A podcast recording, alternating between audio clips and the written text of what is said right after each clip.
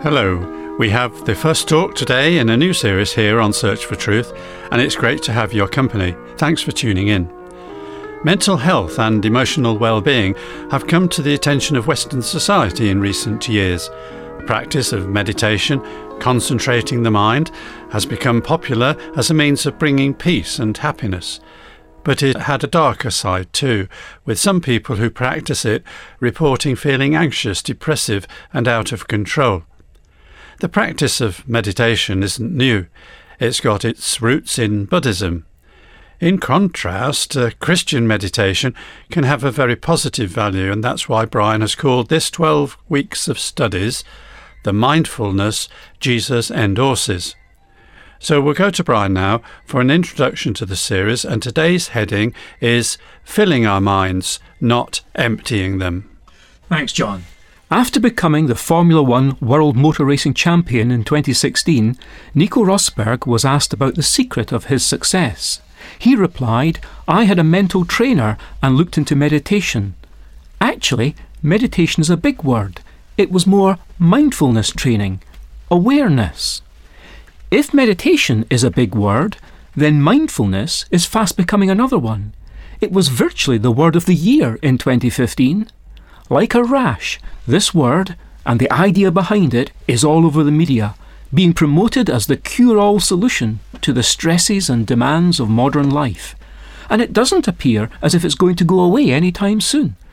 26 schools in Cumbria, in northern England, have now established mindfulness as part of the school curriculum. Educational guidelines nowadays talk a lot about supporting the emotional and mental health of pupils, and mindfulness has been the term that's been consistently trending in that connection. Its advocates claim that mindfulness isn't just a calming exercise, but rather that mindfulness or meditation changes the brain, creating new neural pathways and rebuilds your grey matter in a way that reduces stress, increases happiness, and heightens awareness. Mindfulness is the trendy meditation offshoot endorsed by everyone from National Health Service departments in the United Kingdom to Oprah Winfrey in the United States. It's focused around the idea of living in the present moment and increasing your self awareness and curiosity. It's claimed to be life changing. It's about how we can live well in an age dominated by technology and social pressures which is what makes it so attractive to a great many people from top sports persons, as we've seen, to educationalists and health practitioners. And it's an immensely attractive idea, of course. Who would not want to slow down from the frenetic pace of modern living? The pace of modern life takes its toll on our health by raising our stress levels.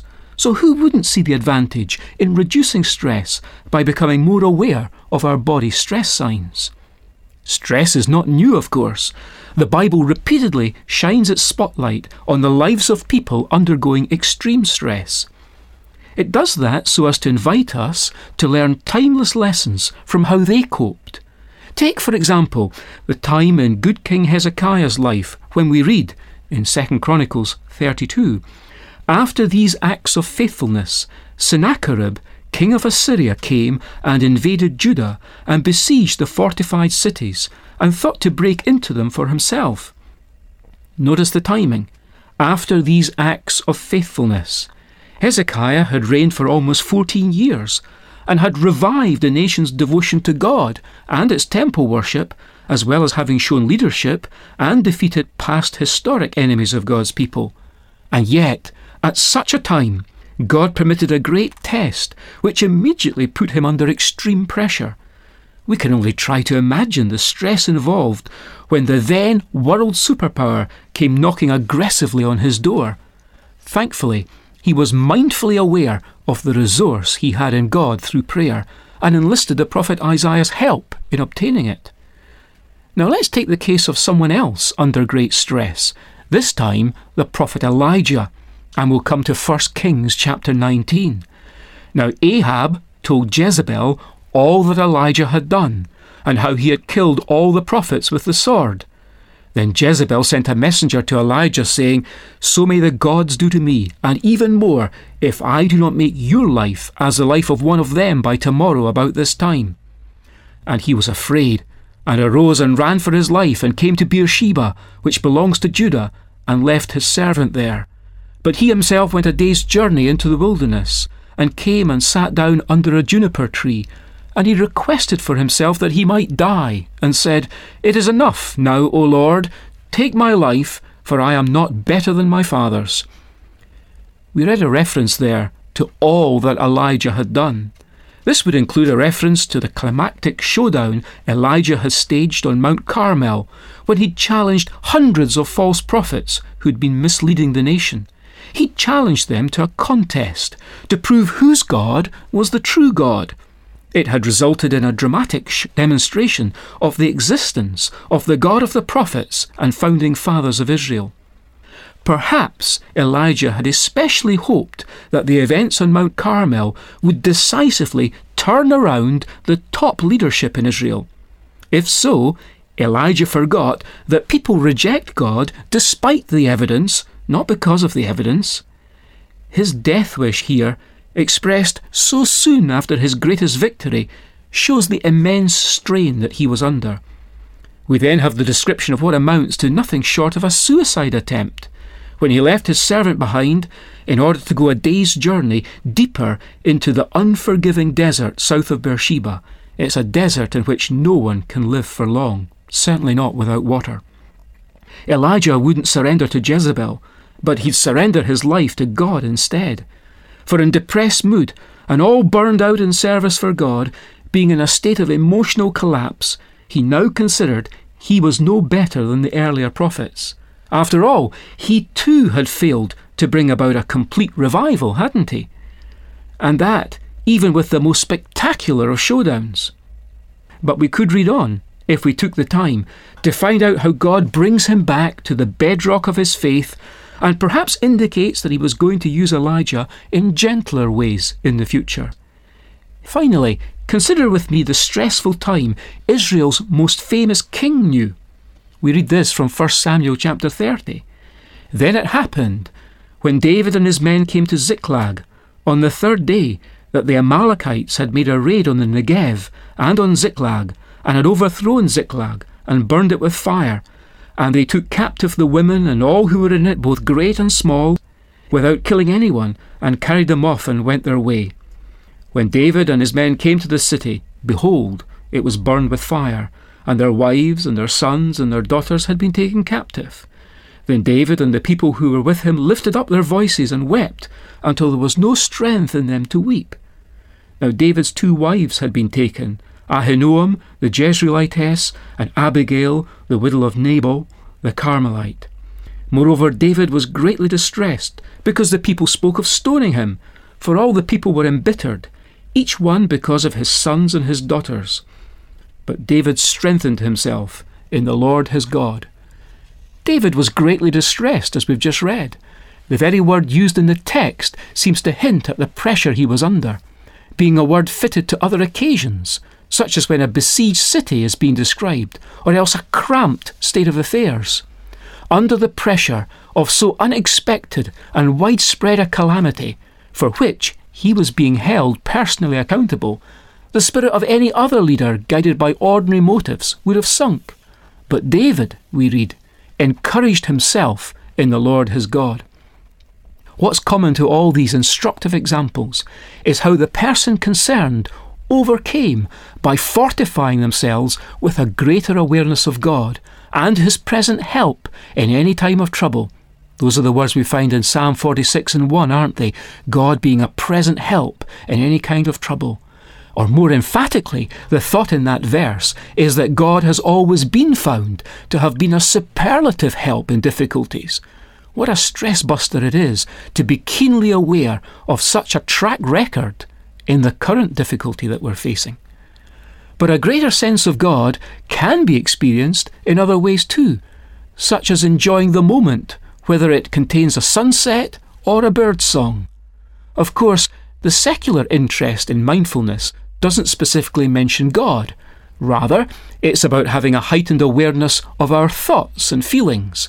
For example, when catching ourselves unhelpfully brooding on something, or at other times tuning into and enjoying more of what's going on around us. These would all, I think, be considered generally as being good things in themselves, the kind of things endorsed by the British National Health Service these days under the banner heading of mindfulness. While some might reject all value in such things because it smacks too much of self absorption, or maybe even because of its suspected Buddhist origins, is it not possible to trace the usefulness in the idea to a deeper root? Not to any kind of meditation which tries to empty the mind, but instead to revive the idea of biblical meditation, where the mind is filled with a sense of the presence of God, the immediacy of God, and his relevance to what we are experiencing at the moment. Was this not the heightened kind of awareness of God that strengthened David's hands? The Apostle Paul's Christianity was first and foremost the living out of a relationship with Jesus Christ in the here and now, in the ups and downs of everyday life. He knew how to be abased one moment and how to abound in the next, because in them all he too was aware that the Lord was strengthening him. As well as a balancing thoughtfulness for others, which is certainly a clear biblical emphasis, isn't it essential for our spiritual health and well being that we sense the presence of God and regularly enjoy times when we bask in our beliefs, holding scriptures in our mind and connecting more deeply with God in our lives as we journey through each day one moment at a time? There is great merit in bringing an awareness of eternal realities into the present moment of time. I trust you agree and in what follows, we'll try to identify mindfulness in action in some of the great lives recounted in the Bible, and so turn to explore its value in our own life.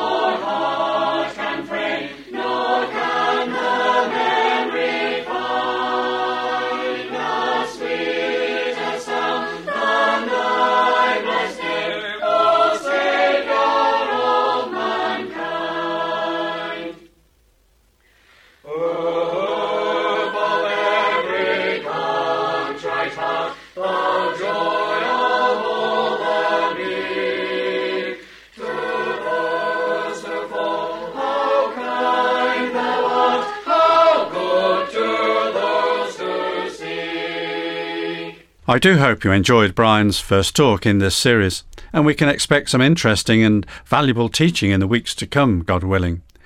Christian mindfulness can not only help us to appreciate being in the presence of God, but can also lead to a closer relationship with our Lord Jesus.